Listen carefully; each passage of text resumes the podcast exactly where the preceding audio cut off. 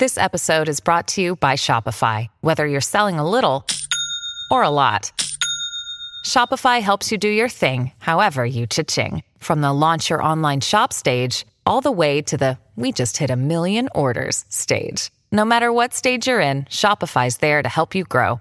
Sign up for a $1 per month trial period at shopify.com slash special offer, all lowercase. That's shopify.com slash special offer. Podcast Story.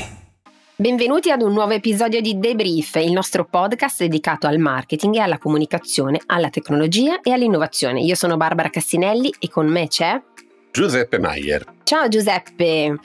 Chiediamo sempre ai nostri ospiti da dove ci podcastano e questa volta lo chiedo io a te, dove sei oggi?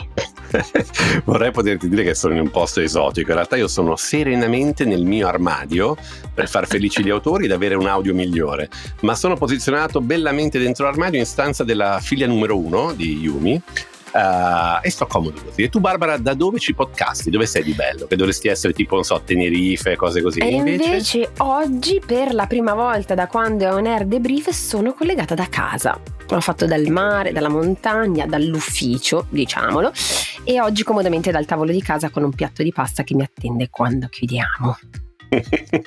Quindi stiamo per fare un'operazione del podcast verso un tema cucina. Io potrei fare un bel verticale sul bimbi, che è stato un cambiamento epocale della mia vita. Bimbi, fra l'altro, se vuoi sponsorizzare questo podcast, sentiti assolutamente libero. Ciò detto, iniziamo con le news. Iniziamo. Debrief, Debrief, il talk di marketing, comunicazione, tecnologia e innovazione con Barbara Cassinelli e Giuseppe Maier. Benissimo. Allora, la news di oggi in realtà riguarda un tema molto interessante e molto particolare. Sapete cos'è il prompt engineering? Se la risposta è no, non preoccupatevi perché vi aiutiamo noi a rimanere sul pezzo.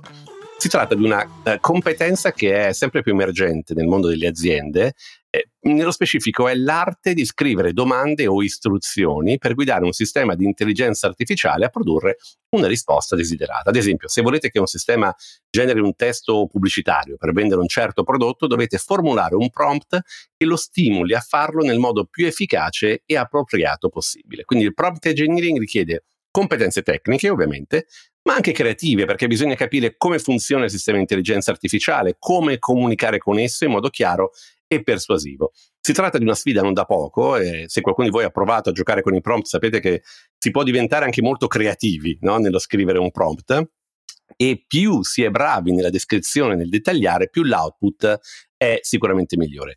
Secondo LinkedIn i profili che elencano competenze su ChatGPT in particolare sono cresciuti, pensa un po', del 55% da gennaio a febbraio e sono cresciuti del 71% da febbraio a marzo. Uh, cosa serve per imparare prompt engineering? Dovete essere principalmente curiosi, dovete essere creativi, disposti a sperimentare, ma questo sicuramente potrebbe essere anche una, un'opportunità divertente, gratificante, oltre che utile per un possibile futuro professionale. Cosa ne pensi Barbara di questa, di questa cosa? Beh, intanto se vogliamo citare una news, Giuseppe, dobbiamo farlo bene perché l'articolo di Work Life cita esattamente what the fuck is prompt engineering, quindi insomma... Cioè, Pensa che io pensavo che fosse what's the what's future, the... invece no, dici che what no, the fuck, no, okay, no. Okay, okay, E devo dire, la mia risposta è wow, Mm-hmm. per avere ovviamente scoperto di che cosa si tratta e quindi bene, buon punto, grazie, ma soprattutto eh, wow perché ogni volta che sul mercato irrompe qualcosa di innovativo, di rompente, poi soprattutto quando si parla appunto di eh, digitale, tecnologia, intelligenza artificiale, la prima cosa a cui si pensa è oddio porterà via il lavoro a noi, alle persone. E invece più andiamo avanti, più eh, riusciamo, quindi sempre un più per, diciamo, umano verso la macchina, eh, sempre più io credo che fortemente la creatività, ma soprattutto la capacità di inventarsi nuovi lavori in relazione a come cambia ed evolve il mercato, vince, vince a mani basse. Sono molto d'accordo con te e credo che sia un modo perfetto per introdurre il nostro prossimo ospite che nel 2011 ha fondato Cortilia, il primo mercato agricolo online di prossimità e diamo il benvenuto a Debrief a Marco Porcaro. Benvenuto, benvenuto Marco. Ciao Marco. Grazie. Ciao a tutti. Allora Marco, ehm, ovviamente noi a- abbiamo una nostra traccia delle domande, quindi partiamo da quelle che facciamo sempre. Da dove ci podcasti? Cioè, dove sei in questo momento? sono nell'ufficio di Cortiglia, dove abbiamo la nostra, diciamo, il nostro headquarter dove ci sono tutte le attività di Cortiglia, a Cassina di Pecchi, che è a 15 km dal centro di Milano. E, e, adesso ti devo fare la domanda istantanea, ma tu vivi in quella zona o, o vivi a Milano? Come... No, io sono gardesano, sono del lago okay. di Garda e vivo durante la settimana a, de- a Milano e il weekend quando posso torno sul lago. Però Marco, il lago è enorme. Da che parte? Sei la parte lombarda o parte veneta? Adesso mi faccio gli affari tuoi. Ah, assolutamente, sono lombardo, Desenzano del okay. Garda, sud. Allora, io sono sono la Zise, quindi dal, dal, prossimo weekend, quando vuoi, ci incrociamo, andiamo alla casa del pescatore a mangiare qualcosa ah, insieme. Volentieri, volentieri. Allora Marco, eh, inizio con una battuta, visto che appunto Cortile è nata nel 2011 e qualche settimana fa quando ti ho detto che volevo coinvolgerti per questo podcast, la tua prima risposta è stata certo, basta che non parliamo di Cortiglia. Ed io quindi do subito seguito a questa tua richiesta dicendoti come vanno le cose in Cortiglia, ovvero eh, soprattutto dopo la pandemia. Cosa hai, cosa hai, notato che sta cambiando nel modo di fare la spesa degli italiani dal tuo, dal tuo punto di vista? No, assolutamente. Sono stati tre anni, gli ultimi tre anni abbastanza impegnativi, no? Cioè durante la pandemia, mm. quindi domanda esponenziale, 175% superiore a quella dell'anno precedente. Quindi anche con un'ottica di servizio di pubblica utilità, perché durante la pandemia abbiamo, ad esempio, che è abbastanza controintuitivo, cappato le vendite di Cortiglia, servito il massimo mm. numero di clienti e famiglie possibili, abbiamo servito ospedali, medici e infermieri che tornavano a casa dai turni di lavoro disperati che non avevano niente da casa a mangiare, quindi abbiamo creato delle linee preferenziali, delle code dedicate a loro. Quindi siamo passati da un periodo come questo dove abbiamo visto tanti tantissimi clienti che hanno fatto la propria prima esperienza di acquisti di prodotti alimentari online durante quel periodo, sdoganando tutte le reticenze del caso, chissà cosa mi portano, chissà, ma vado io al mercato a scegliermi la frutta, la verdura, la carne, il formaggio. Diciamo, quel tipo di, di blocco è venuto meno, l'hanno sperimentato e quindi in tanti hanno ricominciato a comprare online in maniera significativa sostanzialmente. E, intendo prodotti alimentari poi, eh, dopo, dopo, diciamo, post-pandemico, abbiamo, c'è stato un anno di riadattamento alle abitudini, quindi c'è una controtendenza, tante famiglie sono ritornate a, a consumare fuori casa.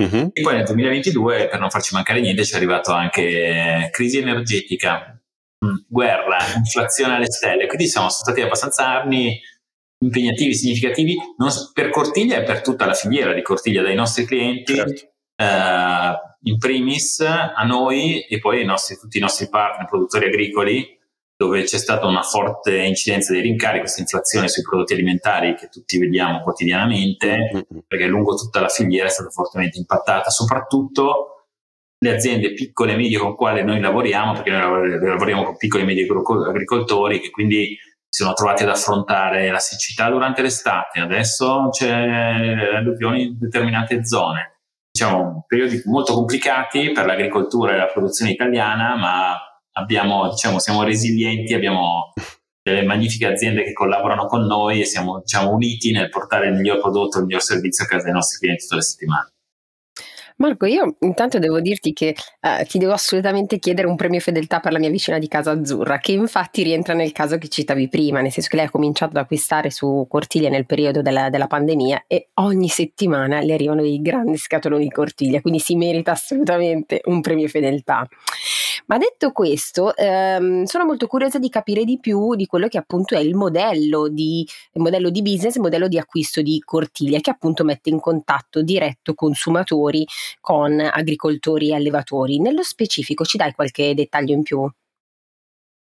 Ma eh, dunque, oggi Cortiglia, che nasceva appunto nel 2011, come ci ha ricordato Giuseppe, partiva, è partita da Milano con 3-4 aziende agricole e vendeva prevalentemente ortofrutta e con una modalità particolare, cioè con un abbonamento, con un uh, lead time, cioè con uh, tra ordine e consegna, cioè nel momento in cui io volevo quella box, quando lo ricevevo effettivamente a casa di tre giorni.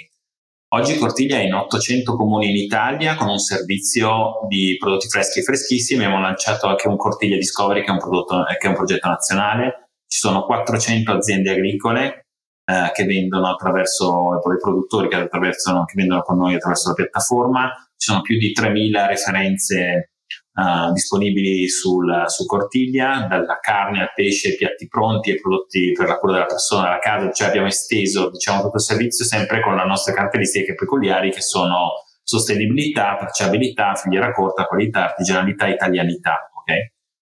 Detto questo, oggi ad esempio si può fare la spesa, una spesa singola, non è necessario fare un abbonamento, su città come Milano addirittura è possibile fare la spesa oggi per domani con consegne in slot e fasce orarie da, set, da, da, da un'ora dalle 7 alle 22 e addirittura anche in same day delivery, cioè è possibile ordinare fino alle 13.30 con consegna dalle 17.30 della giornata stessa. Quindi sostanzialmente cosa abbiamo fatto in questi anni? Abbiamo aumentato il numero di referenze, siamo andati a servire con una spesa completa i nostri clienti, dove oggi possono trovare tutti i prodotti che gli possono servire per una spesa settimanale pianificata sostanzialmente aumentando di molto il livello di servizio, quindi dando la possibilità di scegliere orari, orari di consegna giorni, consegniamo sette giorni a settimana.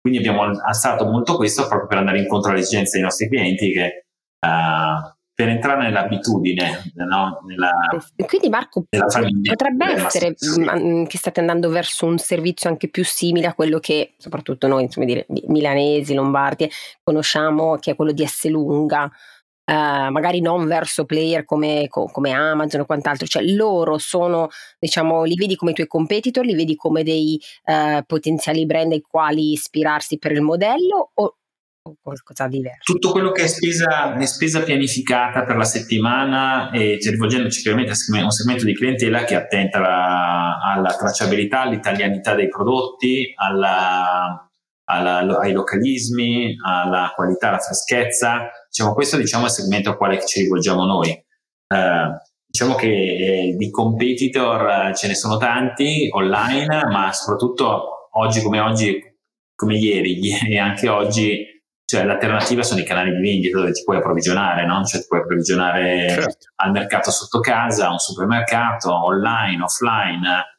Diciamo, quindi è un po' questo il, il, tema è che se vuoi qualcuno che selezioni prodotti di qualità, freschi, sostenibili, con una fortissima attenzione ad esempio al benessere animale, a tutta la filiera, al packaging, Cortiglia è uno di questi player ti offre anche un servizio per avere questi, questi prodotti, questa spesa settimanale comodamente a casa con un click da uno smartphone, cioè anche per noi, tutta la user experience digitale per noi è molto importante e siamo, abbiamo fatto un grandissimo lavoro. E in queste ore stiamo pubblicando Uh, abbiamo appena pubblicato le nuove app di Cortiglia sostanzialmente sia su Android che su iOS che semplificano ulteriormente la navigazione e l'interazione con Cortiglia, quindi una grandissima attenzione anche a quello che è il digitale, non solo a quello che è uh, diciamo il materiale, il fisico, per offrire il miglior servizio possibile ai nostri clienti.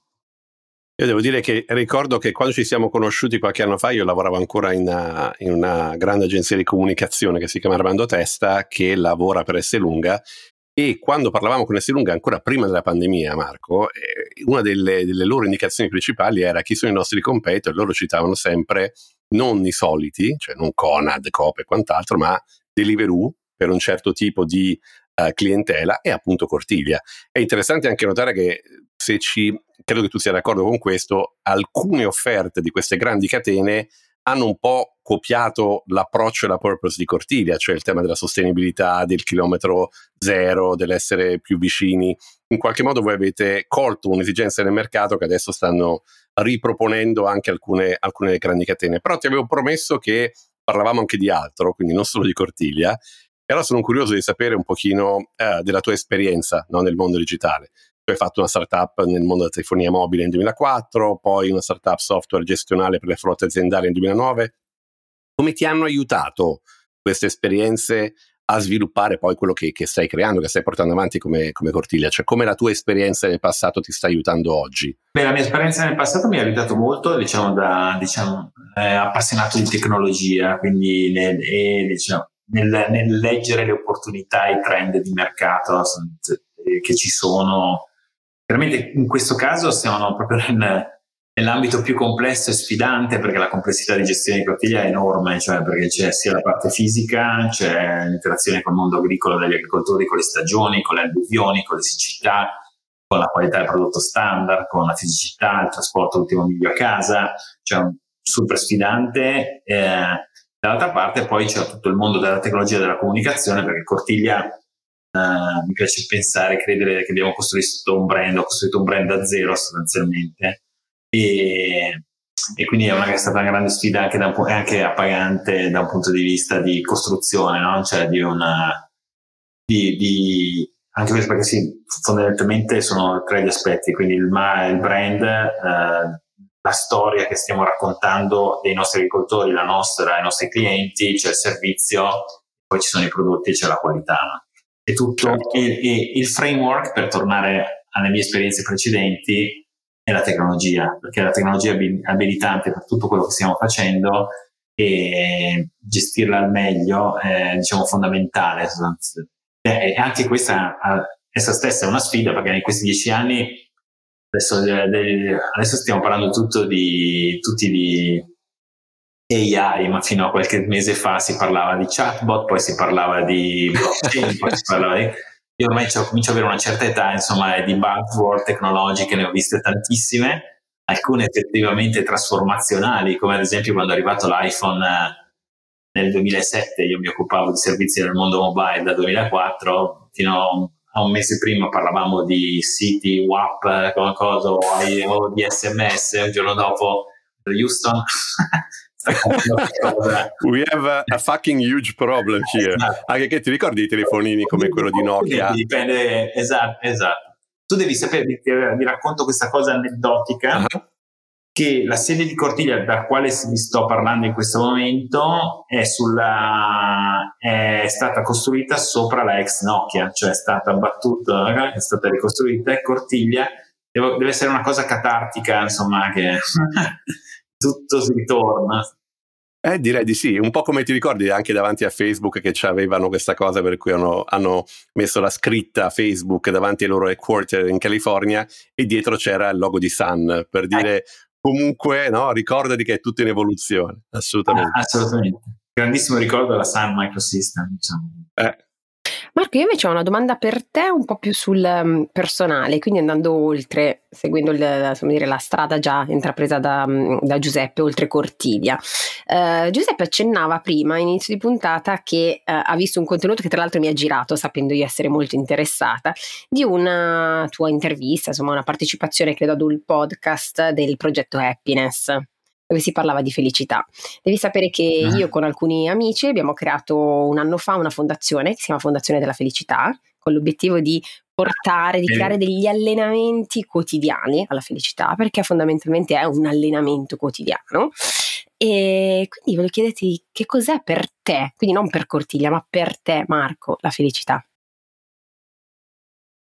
No, e come raccontavo anche a un altro Giuseppe del progetto Happy, E, ehm, non è come, come, appunto anche tu ci stai lavorando sulla scuola, non è più che uno stato, è, è, è un'attitudine sostanzialmente.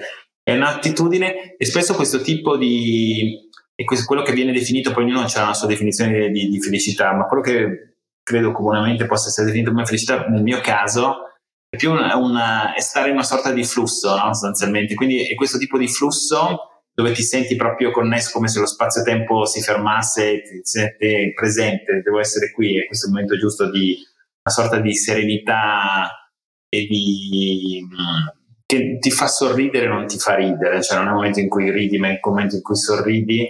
Spesso, e, e questo tipo di felicità io l'ho raggiunta nei modi più impensati. Sono un viaggiatore che viaggio tanto, mi è capitato viaggiando in determinati posti, mi è capitato stando con delle persone, anche prendendo un aperitivo con amici, amiche, oppure lavorando con, ma anche lavorando con i ragazzi. Io ho un certo. di ragazzi giovanissimi fantastici, sono dei momenti diciamo in cui senti di essere nel posto dove devi essere, no?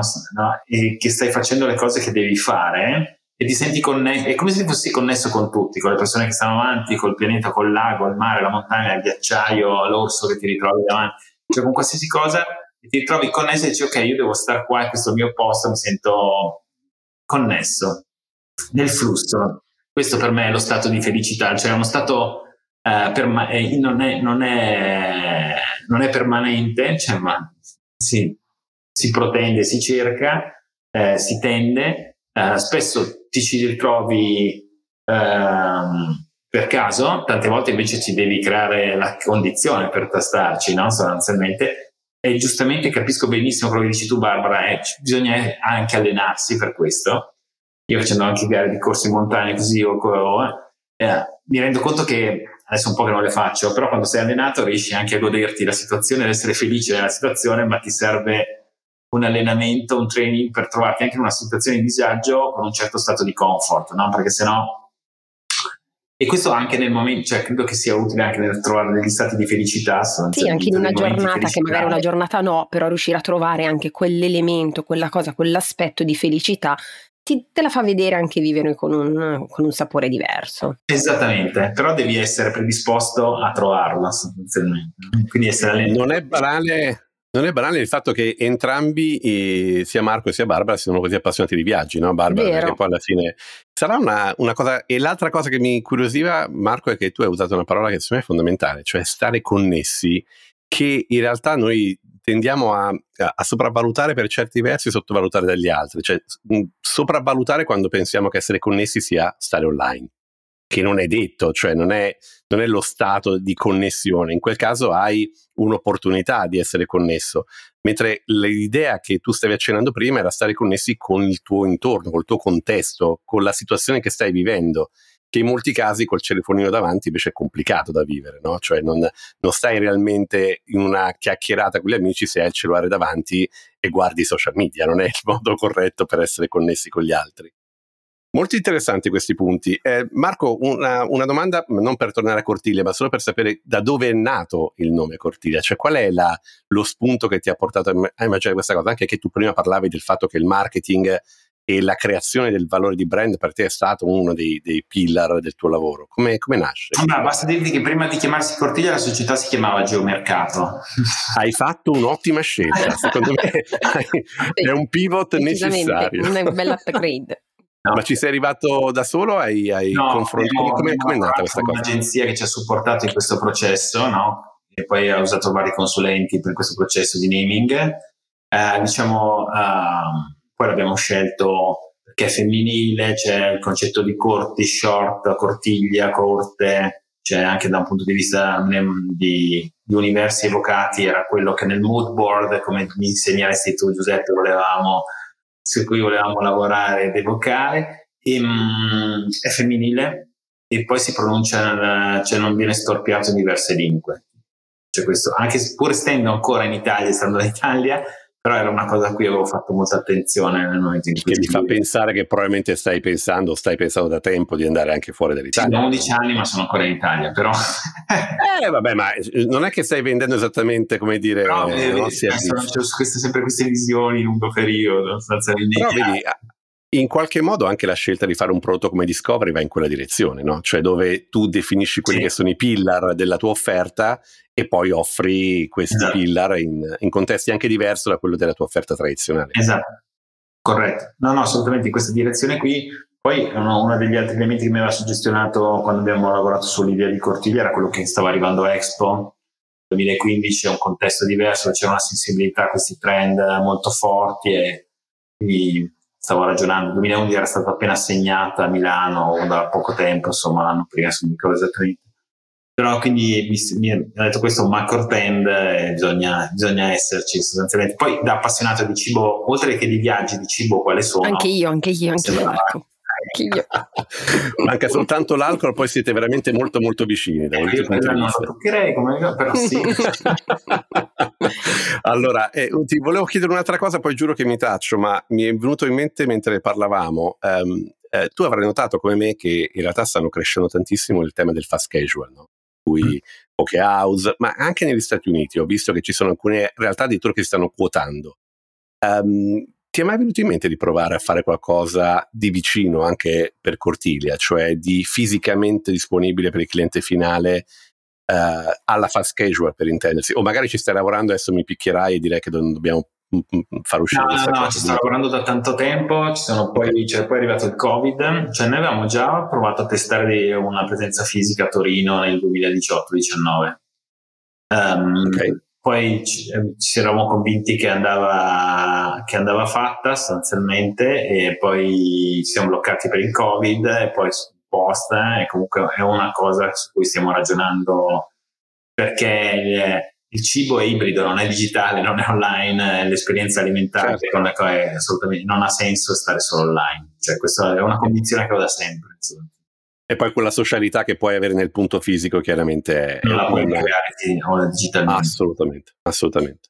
Marco, questo podcast si chiama Debrief. Se tu dovessi dare un debrief al, al giovane Marco, al giovane te, che ancora non, mm. non, aveva immaginato, ancora non aveva diciamo, nella sua testa, nei suoi sogni Cortiglia, che consiglio ti sentiresti di dargli? Viaggia, viaggia, viaggia. Bene, Beh, mi piace questo consiglio. Ah, che, che, in parte è quello che ho fatto, ma in parte è quello che avrei voluto fare molto di più perché ti apre la testa, ti apre, ti, prendi, ti riacchisce di stimoli con persone, soprattutto con le persone, eh, perché tutte le volte che sono in viaggio mi riconcilio con l'essere umano.